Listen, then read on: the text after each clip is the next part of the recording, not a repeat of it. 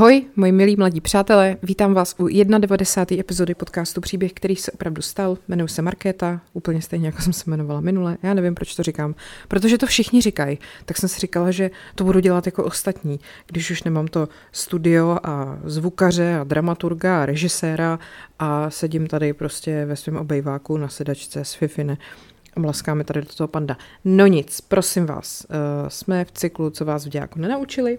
Já se omlouvám, že to natáčím takhle pozdě. Jsem strašně bojovala s vánočním stromečkem. Pojďme si nalít čistého vína, což já už jsem teda mimochodem udělala na zdravíčko. Eh, chci se věnovat v podstatě ekonomické transformaci naší země eh, z toho socialistického marastu do, řekněme, moderní kapitalistické demokratické republiky. A s tím souvisí i kuponová privatizace, který se dostanou, s tím taky souvisí třeba jméno Viktora Koženýho. Ale řekla jsem si, že začnu pěkně od začátku a že to trošku zase hodím do nějakého kontextu, jo, aby jsme viděli, jak moc to tady ty komunisti dojebali. Takže Československo patřilo v meziválečném období mezi nejvyspělejší země světa, dámy a pánové. A ani druhou světovou válku ekonomicky neutrpěli tolik jako jiný světový státy, evropský státy, pardon. A ani druhou světovou válkou jsme neutrpěli tolik jako nástupem komunistů. V roce 1945 byl náš hrubý domácí produkt uh, vyšší než například v Rakousku, jo? A do roku 1948 jsme byli jedinou středoevropskou zemí, která tempem růstu stačila západní Evropě a byla považována za ostrov hospodářské stability. Takže uh, dneska by se řeklo, uh, že Československo v té době bylo uh, takovej ten, že jo, uh, tygr, azijský, jak jsou ty azij, azijští tygři, myslím, že se to říká. Je to tygr podle mě. No takže bychom nebyli azijský tygr, ale prostě jsme byli takový evropský tygr, jo? Před, uh, po, po druhé světové válce. No a kde jsme dneska mohli být, že jo? Když dneska my si dáváme za příklad Rakousko a Německo a to, no tak patřili jsme mezi ně a byli jsme i mnohdy lepší, jo? To je prostě strašná marnost. Uh, a samozřejmě teda bohužel, protože jsme před tím komunistickým převratem uh, stejně jako ostatní země viděli uh, po té válce cestu v ekonomickém plánování, tak první jako dvouletý plán vzniknul v roce 1946, což byl teda ještě před komunistickým převratem, ale ten byl hlavně prostě vzniknul proto, stejně jako v těch jiných zemích, aby byla nějak naplánovaná ta poválečná obnova země. A ten státní plán se vztahoval na hospodaření s různýma strategickými surovinama a to řízení bylo jako relativně volný. Jo. No, ale právě po tom převratu v roce 1948 se Československo dostalo do naprosté závislosti na Sovětském svazu a to plánování se stalo základ pro celé hospodářství. Takže velmi rychle začala likvidace soukromého podnikání a už vlastně na konci toho roku 48 pod státem pracovalo 95% zaměstnanců průmyslu a brzy byl zničený taky soukromý maloobchod a taky malí živnostníci a řemeslníci a zemědělství postihla nucená kolektivizace. O tom všem už jsem mluvila v epizodách předtím, teď to jenom jako schrnuju, aby jsme věděli, eh, v jaký prdeli jsme byli a mohla jsem potom jako vysvětlovat, jak se z té prdele postupně lezlo ven. Ta kolektivizace změnila venkov, že jo, postihla prostě životy sta tisíců lidí, jejichž vlastně následky si nesou jako potomci dodnes. Uh, ekonomika byla teda řízená centrálně podle těch pětiletých plánů, ale důležitý taky je vědět, že ty třeba politický a vojenský cíle měly přednost před těma hospodářskýma. A k tomu plánování stát zřídil samozřejmě rozsáhlý byrokratický aparát a v čele toho byrokratického aparátu byl státní plánovací úřad. A mám pocit, že taková ta obrovská byrokratická jako uh, ten obrovský byrokratický moloch, který tady zřídili komunisti, toho jsme se do dneška podle mě úplně jako nezbavili. A první takzvaná pětiletka měla platit v letech 49 až 54, ale už druhý rok začal sovětský svaz tlačit eh, na to, aby tady byl ještě vyšší růst té výroby těžkého chemického průmyslu. A důvodem bylo hlavně masivní zbrojení v tom celém sovětském bloku, že jo, ta neustále vlastně panika z té studené války a hrozící třetí světové války. Takže během pěti let po převratu se rozpočet na armádu zvětšil desetinásobně a průmyslová výroba vzrostla na dvojnásobek, ale to táhnul hlavně těžký průmysl a energetika a z toho velkou část spotřebovalo právě to nesmyslné zbrojení, nebo teda tehdy jim to připadalo, že to má smysl. Počátkem 50. let se československá vláda vyžádala z Moskvy uh, další poradce a sovětské centralisticko-administrativní plánování se definitivně prosadilo úplně ve všem. A ekonomiku fakticky řídila kom- komunistická strana A to vlastně šlo tak jako takovou vertikálu, jo? že to bylo od toho centra přes ministerstva, přes ty hlavní zprávy až k jednotlivým podnikům, pěkně prostě skrz všechny ty jako vrstvy a ty podniky vlastně ztratily veškerou svoji samostatnost a byly jenom takový jako vykonavatele příkazů. A stát jim detailně diktoval všechno, úplně ceny určoval bez ohledu na trh, jo, úplně nejhorší věc asi.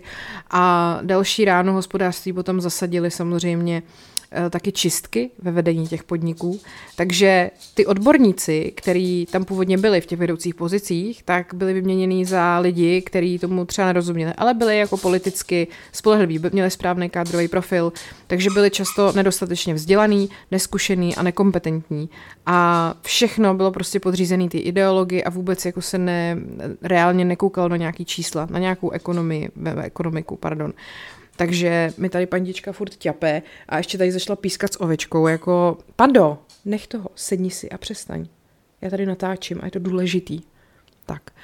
Um, těžký průmysl a sovětský svaz prostě byly na prvním místě.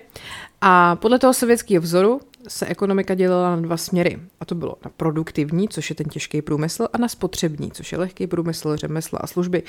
A uh, to, že se tady tak moc upřednostňoval ten těžký průmysl, bylo bohužel právě na úkor všeho ostatního i běžného života lidí.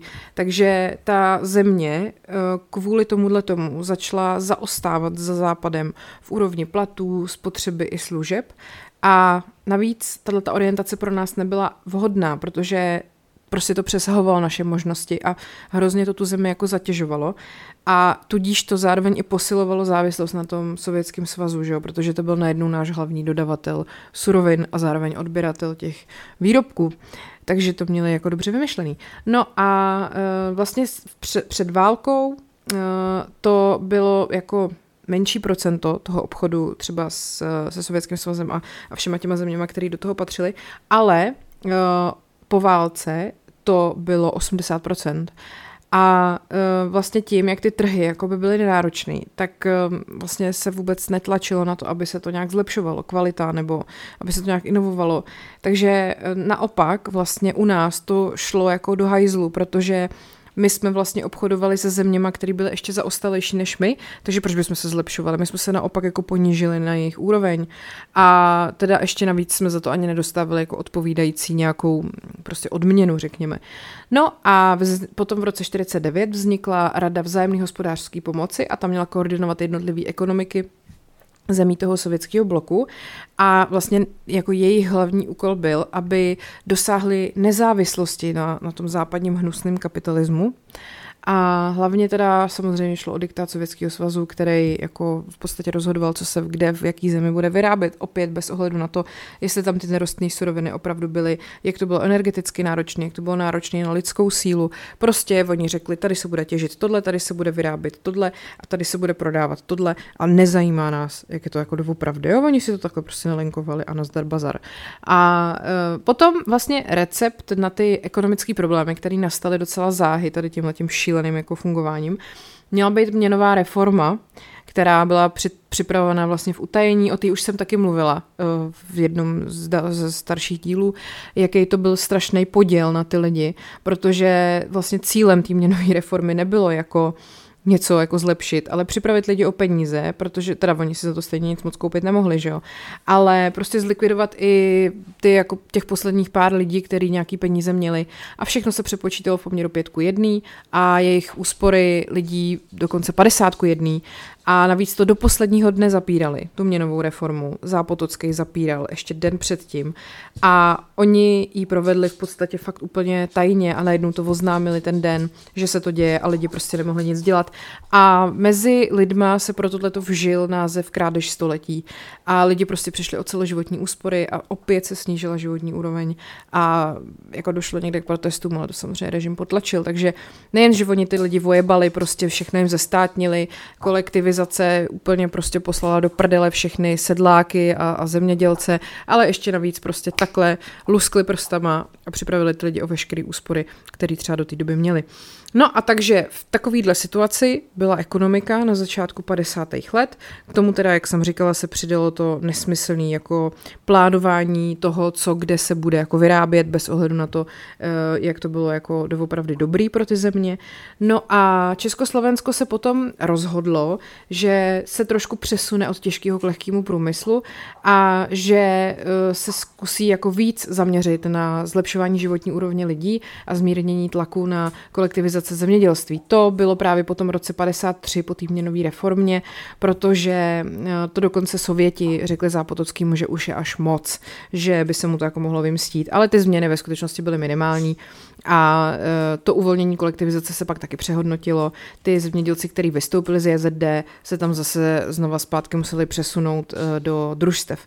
No a takhle to prostě jelo, i když ten systém plánování se vlastně pořád potácel v problémech. A ten plán té první pětiletky byl sice v roce 1951 navýšený, ale podařilo se ho splnit jenom v té původní výši, co, co chtěli a potom uh, ta ekonomika vlastně v dalších letech byla řízená jen náhradníma plánama, protože prostě to vůbec jako nestíhali, to, co si přece vzali. A samozřejmě to znova znamenalo nějaký personální čistky a další odstraňování lidí z vedoucích funkcí, protože se to svedlo na ně, že se to nezvládlo. Uh, další pětiletka, uh, ta už popřela sama sebe tím, že byla schválená až v polovině toho pětiletého období, takže byla, měla platit od roku 56 a schválili v roce 58. Opět fiasko, to je šok a ukázalo se, že prostě to plánování vůbec nepřináší ty výsledky, které jako oni si přece vzali. Ty podniky se prostě chovaly jinak, než nějaký teoretici debilní jako předpokládali. A ty podniky se třeba snažili eh, dostat při co nejnižším výkonu, jako, jako vlastně, nebo takhle, ty podniky se snažily při uh, co nejnižším výkonu maximalizovat svůj zisk a tak nadsazovali požadavky na materiál, investice, náklady a tak vlastně zvyšovali ceny a uh, vlastně využívali ukazatel produktivity práce, který byl odvozený od objemu té hrubé výroby. Takže ta kvalita a hodnota výrobku nebyla podstatná. Bylo důležité vyprodukovat toho co nejvíc s co nejmenším úsilím. Takže vlastně náročnější výrobky nikdo nechtěl vyrábět, přestože samozřejmě po nich byla poptávka, že jo. To z toho potom vycházelo to, že prostě nic nebylo. Uh, už v roce 56 se začalo hovořit o nutnosti nějaké ekonomické reformy, ale mm, protože to jádro toho problému bylo to centrální plánování a ten samotný systém, tak jako oni jako by nemohli najít tu chybu, že jo, to by to museli celý zrušit. Takže uh, to zase skončilo prostě fiaskem a potom na první polovinu 60. let ten plán pokračoval navzdory prostě prohlubující se krizi. A e, zvláštní ale je, že teda v některých těch oblastech to pořád rostlo. Jo? Třeba chemická výroba měla jenom za rok 61 vzrůst o 78%, ale prostě to stejně nakonec vedlo k totálnímu zhroucení toho plánu a e, ty komunisti nemohli přiznat, že za tu krizi může především ten plán samotný a to centrální plánování, takže prostě ty vliv, vinu za ty neúspěchy připisovali různým vnějším vlivům. Jo. Výpadku vývozu do Číny, když se pohádala se Sovětským svazem nebo prostě nějakou karib, karibská, berlínská krize a tak dále. Um, no a přestože teda jako tohle to zkoušeli nějak tak namluvit společnosti, tak bylo jasný, že se prostě to hospodářství bez zásadnějších změn neobejde. A v roce 63 se zase po vlastně 20 letech začalo mluvit o úloze trhu, jo? že jako najednou trh nebyl úplný zlo, protože se zjistilo, že bez něj to prostě nejde. Ale teda samozřejmě jenom v rámci socialistického hospodaření. A reformou byl pověřen ředitel ekonomického ústavu ČSAV Ota Šik. A jedním z nástrojů měl být omezení investic nebo taky menší právě zásahy úřadů, ale nakonec uh, se vlastně povedlo prosadit jenom málo. A navíc to pak bylo potlačený, že jo, celý pražský jaro a všechny tyhle ty reformy šly úplně do hajzlu a znova se tady prostě normalizovalo a, a tak dále. Takže ta reforma nepřinesla výsledky tak rychle, jak chtěli. No a tak prostě si řekli, hele, tak na to kašlem a vrátili se k těm osvědčeným postupům. No a když teda, jak jsem říkala, bylo potlačený Pražský jaro, přišli tady naši bratři, že jo, zpřátelený uh, s tankama, tak uh, vlastně ještě ku podivu ten počátek normalizace byl ekonomicky docela příznivý, protože to hospodářství má nějakou setrvačnost a mělo nějaké rezervy po tom lehkém oživení v těch 60. letech. Takže prostě na začátku normalizace to ještě docela šlo. A hlavně tam teda šlo o to, že se zase vrátili k tomu tvrdému centrálnímu řízení, potlačili zase ty prvky trhu a samozřejmě jakýkoliv drobný soukromý podnikání, zmrazily se platy a ceny, zastavila se inflace. A e, vlastně na rozdíl od jiných zemí, v tom Československu fakt to drobný podnikání bylo úplně zlikvidovaný. A zase se upřednostňoval těžký průmysl a znova se dělaly čistky v podnicích a jakákoliv prostě iniciativa nebo snaha o nějakou inovaci byla prostě nežádoucí a spíš jako podezřelá. No a Československo se v té době zároveň stavilo tak jako opatrně k půjčkám ze zahraničí, takže naštěstí jsme se ani moc nezadlužili, jo? protože oni prostě chtěli zachovat klid a stabilitu a stát proto začal uh, klást větší důraz na sociální jistoty obyvatel. Jo? Zlepšila se situace rodin s dětma nebo důchodců, který byli nejvíc vlastně do té doby opomíjenou skupinou a dokonce i na tehdejší poměry jako spousta lidí žilo fakt v chudobě. Takže ne, že jako se měli všichni tak nějak dobře, jo? oni si to akorát ty lidi prostě nepamatujou. No a díky tomu, že se to takhle zaměřilo na ty rodiny a na ty starší lidi, tak eh, se dá říct, že ta první polovina 70. let byl jakoby v tomhle ohledu nejlepším obdobím socialismu v Československu, jestli to tak vůbec můžeme říct, jo, jako jestli můžeme o socialismu říct, že byl někdy nejlepší. Eh, ty příjmy těch obyvatel se zvýšily o třetinu, rostla spotřeba, fungovalo líp zásobování, i když teda sortiment byl omezený, já nevím, jestli jste viděli ženu za pultem, jak to mají furt narvaný, to regály, prostě všim úplně, no tak to samozřejmě ve skutečnosti nebyla pravda, že jo. A navíc teda bylo zvláštní, že ta atmosféra v té společnosti stále pěkně zaprt a, a tohle bylo v takovém kontrastu, ten, ten docela jako růst na tehdejší dobu. Uh, protože tím, jak se vlastně zlikvidovalo tady to klasický jako podnikání nebo nějaký jako jakýkoliv soukromý vlastnictví a tak, tak uh, samozřejmě se rozvinulo podnikání nelegální, protože když něco zakážete, tak ono se to bude dít stejně, akorát to prostě pojede na černo. No a tenhle ten černý trh teda kvet a korupce, že jo, a pak taky takový ty takzvaný melouchy, takže prostě každý, kdo dělal někde v nějakým, nějakým podniku i nějakýho prostě blbýho opraváře, tak uh, si prostě po práci chodil dělat kšeftíčky, že jo, a tak.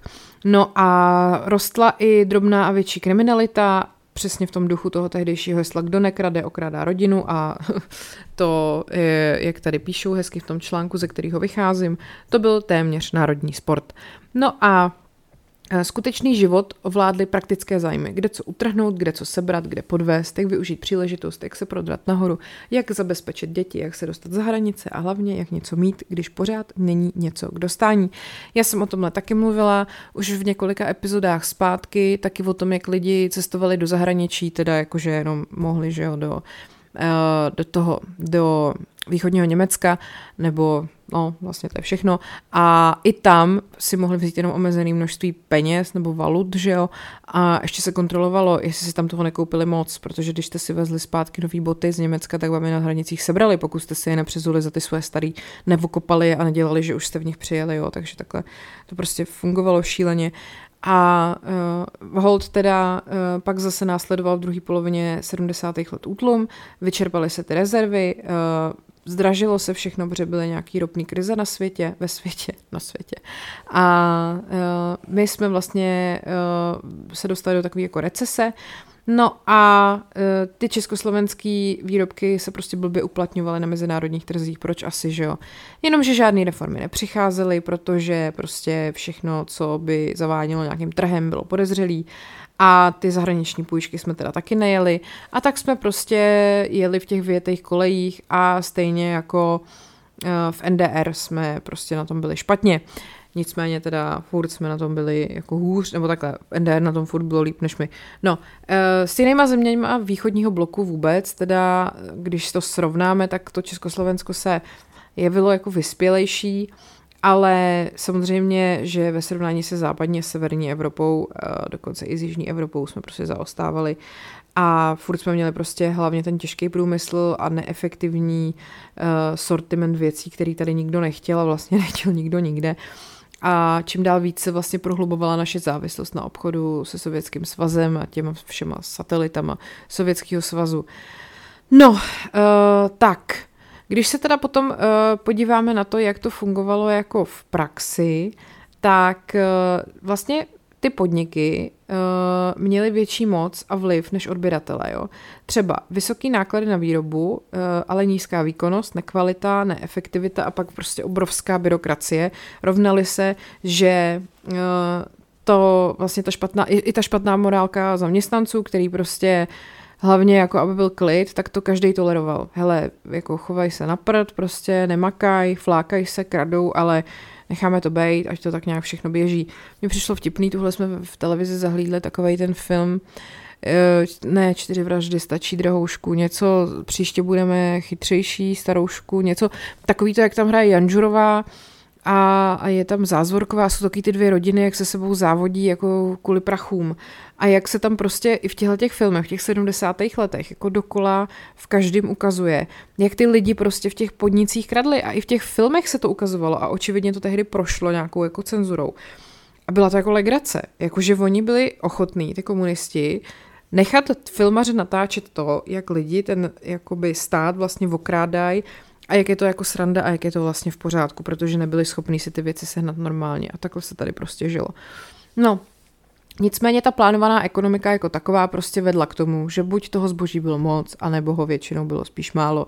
A to, jak jsem říkala, vyústil v masivní rozsah šedé ekonomiky a třeba v Polsku nebo v Maďarsku to drobné podnikání bylo povolené, ale u nás prostě to bylo všechno ilegální. A tak ten trh se tady vytvářil v totálně jako deformované podobě. No, když se potom podíváme na počátek 80. let, tak eh, ty hospodářské potíže tady byly stále. Eh, Polsko se otřásalo v základech v Maďarsku, NDR hrozila finanční krize, protože si hodně napučovali ze zahraničí, to my jsme teda naštěstí neudělali. A my jsme opět jako měli tak špatnou pětiletku, že byla první dva roky řízená zase jenom ročníma plánama. Dokonce došlo k, na, osm, na začátku 80. let k poklesu národního důchodu a začínalo to připomínat ten začátek těch 60. let. A rostlo zadlužení u nás a problémy se zásobováním byly čím dál tím jako větší. No a tehdy, tehdejším slovníkem uh, se taková ta změna, která měla přijít, nazývala soubor opatření ke zdokonalení soustavy plánovitého řízení národního hospodářství. Dobře. Uh, No, uh, prostě se to snažili nějak zakecat, že jo, a dělali furt, že s trhem jako rozhodně nic dělat nebudou a že vůbec jako trh je zprostý slovo, ale věděli prostě dřív nebo později, že se to jinak jako dělat nedá. Uh, dokonce i podle tehdejších oficiálních údajů státu uh, se ten trh nebo růst ekonomiky zpomaloval a to stejně odborníci jako tvrdí, že tehdy se to tak jako nadsazovalo třeba dvojnásobně, takže to muselo být ještě mnohem horší. A zastávali, zaostávali jsme i technologicky, a vlastně na každý výrobek se spotřebovalo mnohem víc energie a surovin, než u toho samého v nějaký vyspělejší zemi, že? A plus teda to ještě bylo kvalitativně úplně jako na nic. No a to komunistické vedení prostě bylo v pasti, protože jakýkoliv pokus o reformu by se rovnal uh, nějaký uvolnění, rovnal by se tomu, že oni přiznávají, že ten jako pravicovější přístup k ekonomice není špatně a sami by si jako podřezávali větvičku, že jo? Oni by prostě popřeli sami sebe. Uh, no a pak najednou teda přišel uh, Gorbačov a jim prováděný změny v Sovětském svazu a v roce 87 potom Československo připravilo novou reformu.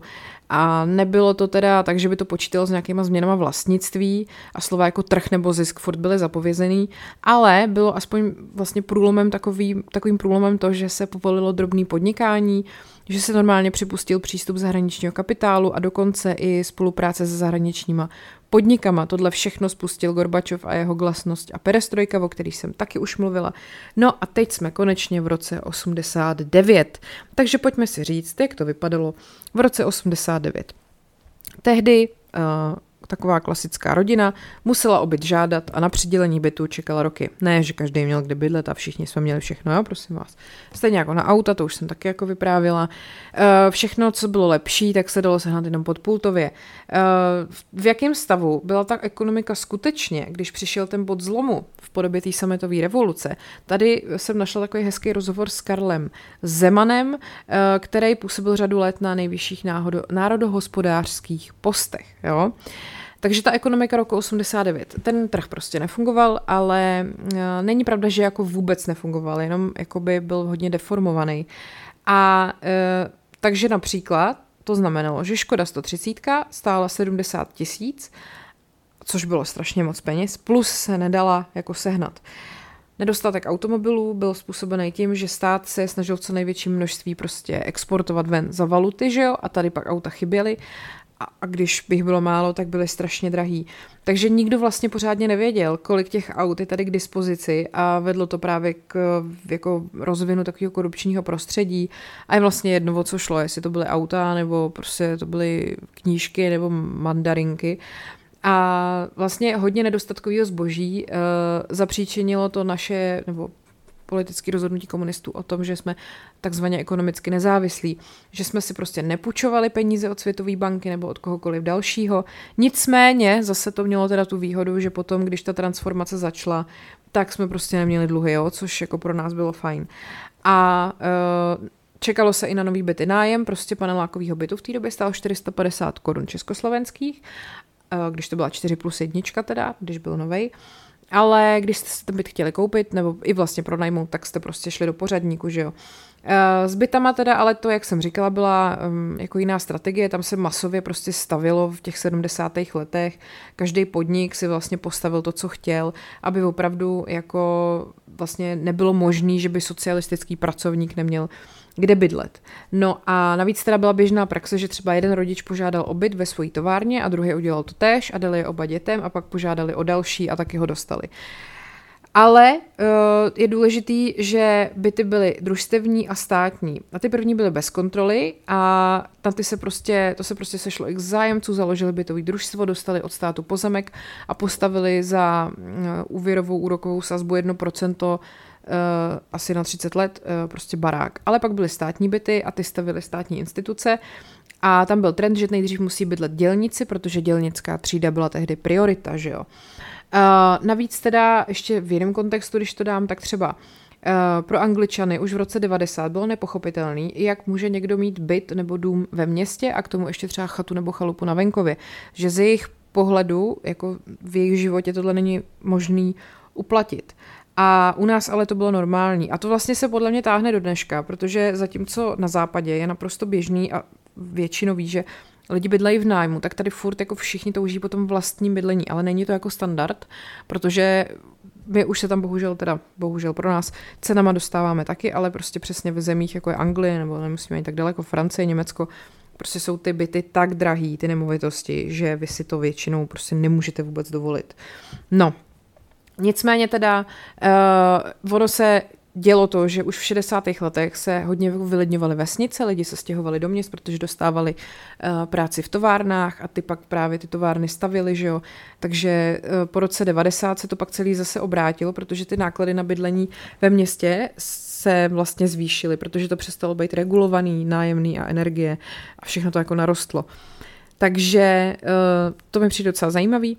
No a když potom uh, byly vlastně regulované i ceny jako potravin, tak to samozřejmě muselo taky někde vybobtnat, že jo, protože stát dotoval tu výrobu, aby ty ceny mohly být furt nízký a to bylo třeba mlíko, pečivo nebo pivovarnictví a e, vlastně jako když si prostě kupujete mlíko, já nevím, za, nebo chleba za 2,50 a mlíko za 10 a e, stojí to takhle prostě furt stejně 30 let, tak to prostě není jako v pořádku, že jo, to se někde musí projevit. No, takže takhle asi. Uh, samozřejmě, že těch výrobků, uh, který jako lidi chtěli kupovat, uh, nebylo dost. Když jsme si chtěli něco nakoupit v zahraničí, to už jsem taky říkala, tak jsme si tam mohli nakoupit jenom to, co jsme si jakoby vyvezli odsud.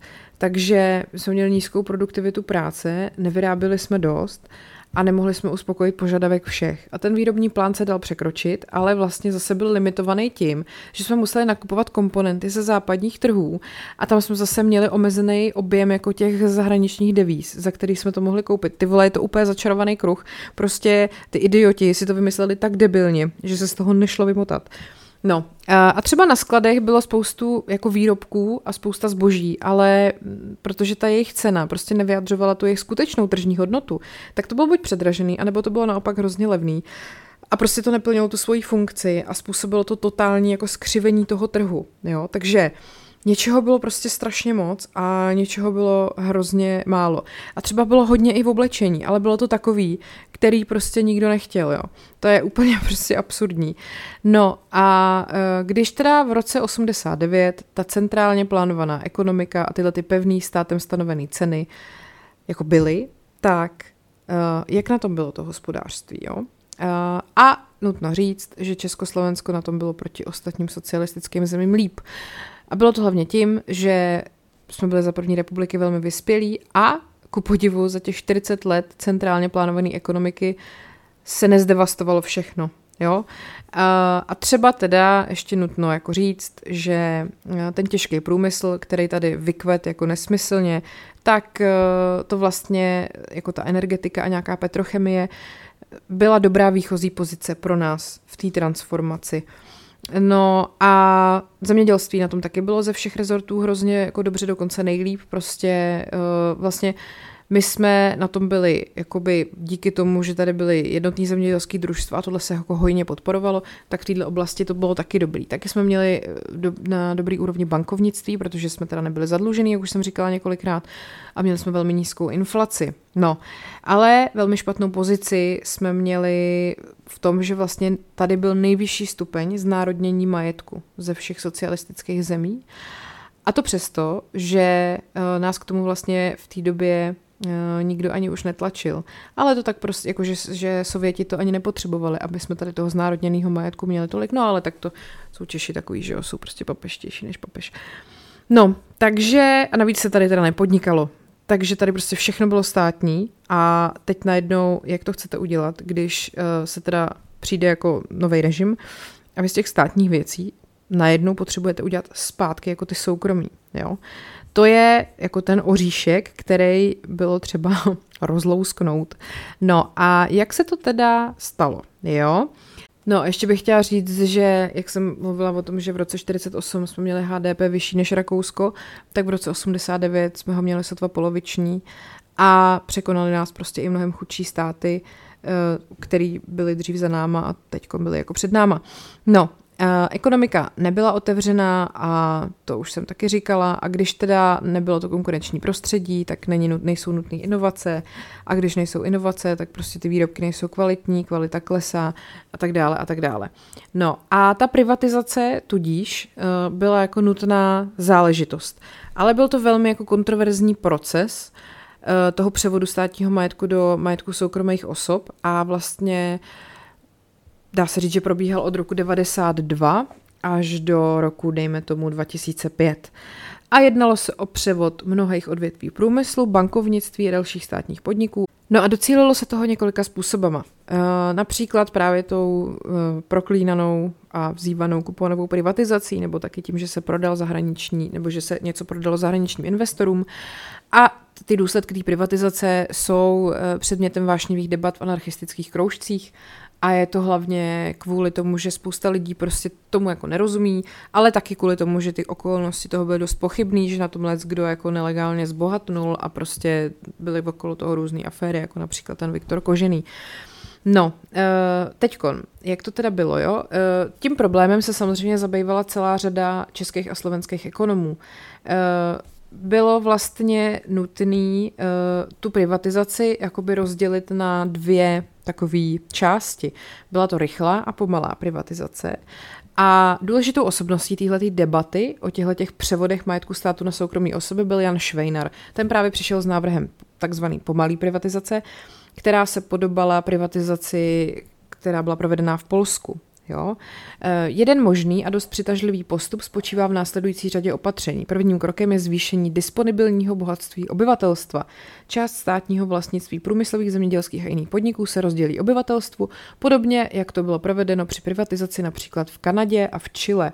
To lze realizovat například tak, že všechny státem vlastněné podniky jsou vládou naraz proměněny na akciové společnosti s určitým počtem akcí, které by byly drženy speciálními vládními korporacemi a tento krok by okamžitě zamezil prodej národního bohatství jednotlivci či skupinami. Takže když to řeknu jako úplně polopatě, tak eh, máme podnik a ten si jakoby uh, virtuálně nebo prostě jako imaginárně rozkouskujeme do akcí takových jako kousíčků a každý člověk si může koupit nějaký ty kousíčky a pak vlastně disponuje uh, tím jako bohatstvím nebo tím poměrným majetkem toho podniku, který on si koupil tímhletím kousíčkem, jestli to říkám jako srozumitelně. No a důležitý taky pro ty ekonomy bylo, že ta privatizace se musí provést co nejrychleji, dokud vlastně lidi mají jako náladu na tu změnu, jo. Protože uh, vlastně vliv na rychlost privatizace uh, mělo za prvý tohle. A pak taky předprivatizační agonie, takže ztráta motivace aktuálních uh, manažerů těch podniků vést ty podniky dál, do té doby, než budou zprivatizovaný, no tak tomu by se jako, do toho by se nikomu nechtělo, jako hm, Franto, tak ty, ty jsi tady teďka jako ředitel, byl jsi tu prostě i za komáru, tak ještě tady buď půl roku a nějak to veď pěkně a my tě pak vyhodíme. No, tak to samozřejmě. No nicméně, teda tím pádem vlastně zvítězila ta takzvaná rychlá privatizace, při které budou ty podniky privatizovaný hned. A o to, aby se nějak restrukturalizovaly, aby se to tam nějak jako poskládalo, aby to dávalo smysl, aby to celý k něčemu bylo, tak o to se měl, měli postarat až jako noví vlastníci, jo. Což teda, ale no, no, eh, a ta krátkodobá transformace, teď když si to zase rozdělíme, tak transformace může být krátkodobá nebo dlouhodobá, tak ta krátkodoba vlastně spočívala v tom, že ten podnik rychle reagoval na šok a tyhle ty firmy se samozřejmě zakrátko dostaly do problémů.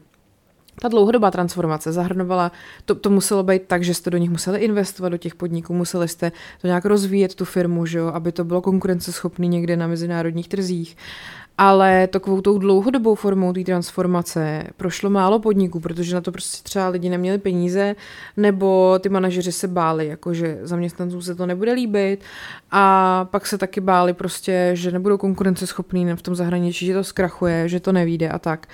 Takže na to musel mít člověk fakt koule, aby se do tohohle toho pustil. Musel mít takový nějaký jako rozhled, který kdo tady měl, že jo, když prostě si nikdo, nikdo nemohl vytáhnout paty za humna, ty vole tak jak ty lidi mohli vědět, jak takovéhle věci fungují? Jak to, že opravdu jenom pár vyvolených se tady toho dobře chytlo a uměli to jako rozjet.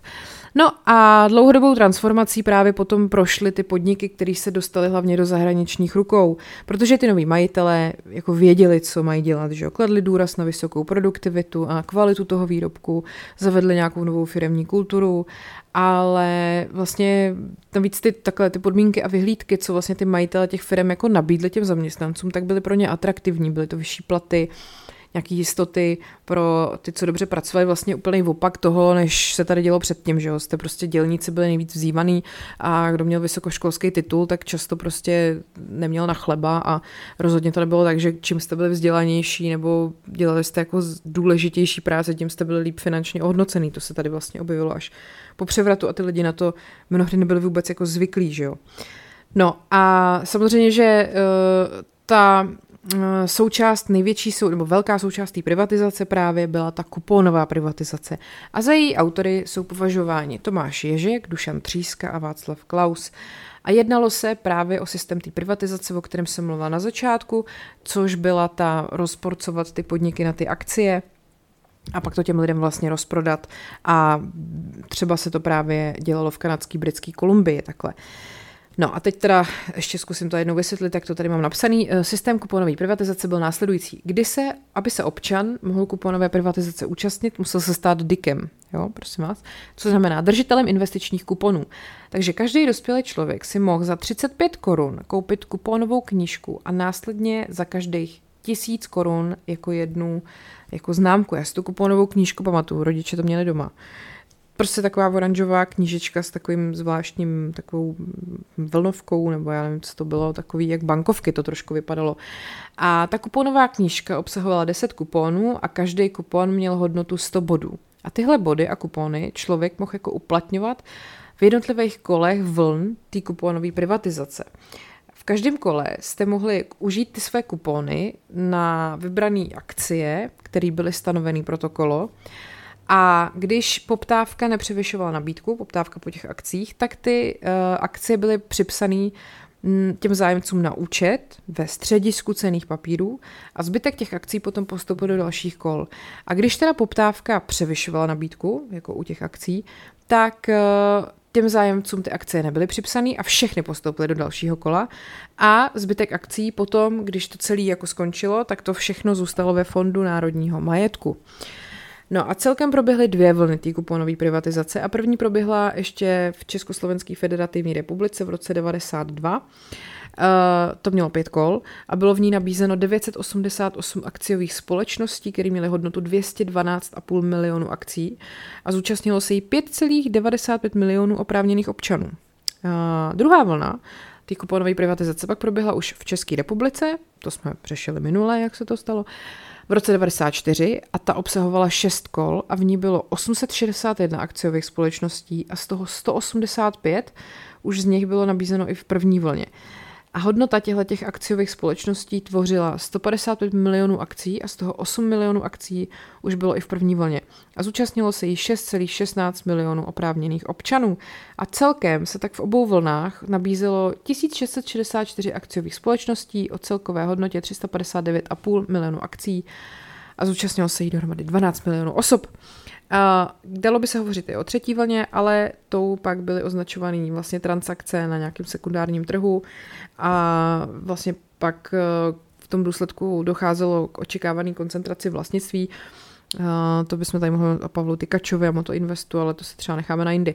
No a nicméně teda, teď co byl ten jakoby průser, nebo co se tam vlastně stalo? Uh, takzvaný investiční privatizační fondy, jo? protože spousta lidí prostě ty své kupony neinvestovali do těch jednotlivých vln privatizace, protože to prostě třeba pro ty lidi bylo jako náročný, nebo tak chtěli na tom jako nějak vydělat líp, tak to svěřili investičním privatizačním fondům a ty od nich vybírali ty jejich kupony a slibovali, že to budou investovat za správný akt, jako, mm, že to budou investovat do správných akcí a pak vlastně jim vyplatí vyšší částku, než co do těch fondů jako vložili těma kupónama, že jo. Takže jako to samé jako se děje dneska, když obchodujete s akciemi na trhu nebo vlastně kdekoliv, v jakýmkoliv, eh, nebo jako na bankovním trhu prostě takhle to vypadá, že jo, banka má vaše peníze a někde s nima prostě kšeftuje a takhle zhodnocuje a vy z toho občas máte nějaký úroček. No ale tak tady, tady to bylo jako mnohem, mnohem vyšší, že jo. No a pravděpodobně nejznámější byly harvardské investiční fondy, které právě vlastnil Viktor Kožený. A ty slibovali sloganem jistota desetinásobku, že teda těm investorům vyplatí desetinásobek jejich vkladu, což bylo 10 tisíc korun. No a takhle Viktor Kožený od důvěřivých investorů získal přes milion knížek a pak tam právě figurovaly i jiný případy, ale jak říkám o tom zase jindy. A právě tyto ty fondy se zúčastnily velkého tunelování, protože vlastně proti tomu tehdy nebyly nastavený dostatečný ochranný mechanismy, ale byli lidi, kteří na tom dokázali jako velmi zbohatnout a je to například, nebo byl, nebo je to nejbohatší Čech Petr Kellner. No, tak, uh, pojďme se teda podívat na Viktora Koženýho. Viktor Kožený se žije někde v Americe na Bahamách a zřejmě tam i umře. Uh, jako podle jeho života by se rozhodně měl natočit film, uh, něco ve stylu Vlka z Wall Street, nebo tak. Uh, vlastně nadějný chlapec, který pochází z rozvedeného manželství. Jeho matka se po druhé vdala a za, to bylo za historika umění Květoslava Chvatíka.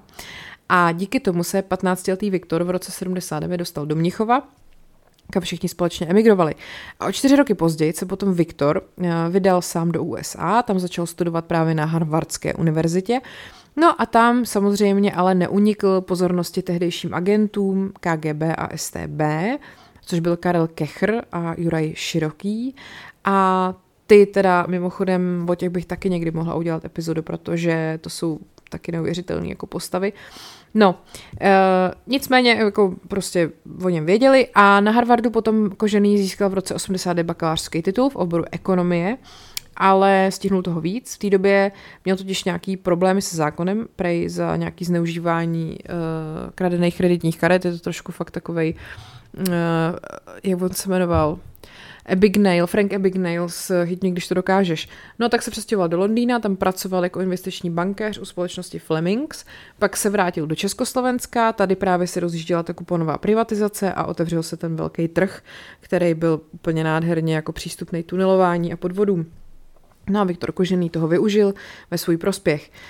Takže uh, on se do toho vrhnul totálně jako po hlavě. V roce 90 založil společnost Harvard Capital and Consulting, kterou samozřejmě pojmenoval po Harvardu, kde studoval. Prostě to je přesně ten člověk, jak nosí trečko Harvard, mikinu Harvard, kšeltovku Harvard, přívěšek na klíče Harvard a má na autě prostě napsáno, studoval jsem na Harvardu a SPZ je HAR 8 Vard. Uh, no a teda Nicméně ta investiční jeho, tady ten fond prostě neměl s Harvardem nic společného krom názvu. A on teda jako samozřejmě tím chtěl vyvolat i důvěryhodnost té firmy, že jo. No a pak založil teda další šest, nebo takhle, pod tuhle tu Harvard Capital and Consulting založil šest investičních fondů, do kterých teda lidi mohli investovat. No a navíc k tomu prostě to provázela obrovská reklamní kampaň. On prej do ní vložil až 35 milionů korun. A ty, kam, tu kampaň, jako to dneska úplně ne, jako nesmysl, jaký úplně sci-fi, to prostě dělali tu reklamu i lidi typu Helena Vondráčková, Bára Baziková nebo Jan Železný, jo. A v té televizní reklamě byla taky použitá písnička Disco příběh od Michala Davida a dokonce Rudolf Hrušínský, nejmladší, který v tom disco příběhu hraje, si v té reklamě zahrál.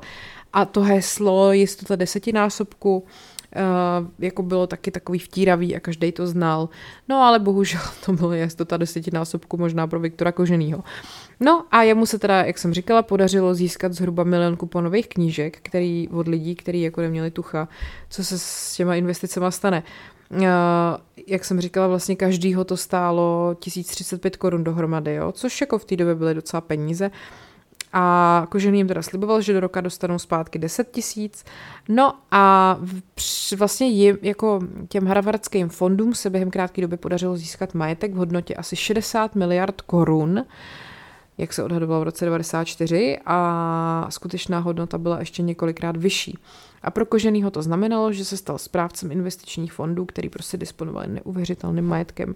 No a v té době se začínali ozývat že věřitelé, který vlastně do těch fondů investovali a chtěli těch svých 10 tisíc korun upatlaných. No a harvardské investiční fondy tomu nevyhověly a Kožený prostě zmizel. V roce 94 opustil Prahu pod záminkou dovolené. Vycestoval na Bahamy, daňový exil. V roce 95 uh, eh, získal irský občanství Až v roce 2003 na ně obvodní soud v Praze 4 vydal mezinárodní zatykač. V roce 2005 pak skončil po letech na Bahamách ve vězení a byl, protože byl obžalovaný z podvodů a korupce v rámci privatizace ropného průmyslu v Azerbajdžánu. A hrozilo mu až 20 let vězení a vydání do USA, kde ho měli soudit. A tak se zvýšila i šance, že ho vydají do Česka, jenomže se to nakonec nestalo, protože o dva roky později ho z vězení propustili. A bahamský úřady rozhodli o tom, že Koženýho do USA nevydají. A takže Viktor Kožený prostě uh, podle nějakých aktuálnějších fotografií si žije na Bahamách a je úplně v pohodě. Za peníze prostě poloviny Čechů, ty vole. A tleskala mu to Helena Vondráčová s Bárou Bazikovou a to je, vážení přátelé, příběh, který se opravdu stal. Takže asi tak. A to je asi zřejmě k ekonomické transformaci, jako po nové privatizaci vše. Já v tom ještě jako budu pokračovat, tohle byl spíš takový úvod, že aby jsme jako si ujasnili pojmy a jak jsme, na co, jak jsme tady na tom byli. A no, tak se vás nebudu prostě zatěžovat, už mluvím 50 minut, tak to bude stačit. Tak jo, děkuji vám za přízeň, děkuji vám za ohlasy, děkuji vám, že mě sledujete. Můžete mě sledovat, pokud to ještě neděláte, tak na Instagramu podcast Pribehy nebo paní Královna. Můžete si předplatit eh, bonusy na herohero.co lomeno podcast Pribehy. Už je jich tam nějakých 55, jo, pozor. A to je prostě 55 epizod navíc, co jste třeba ještě možná neslyšeli. Haha. Uh, no, tak jo.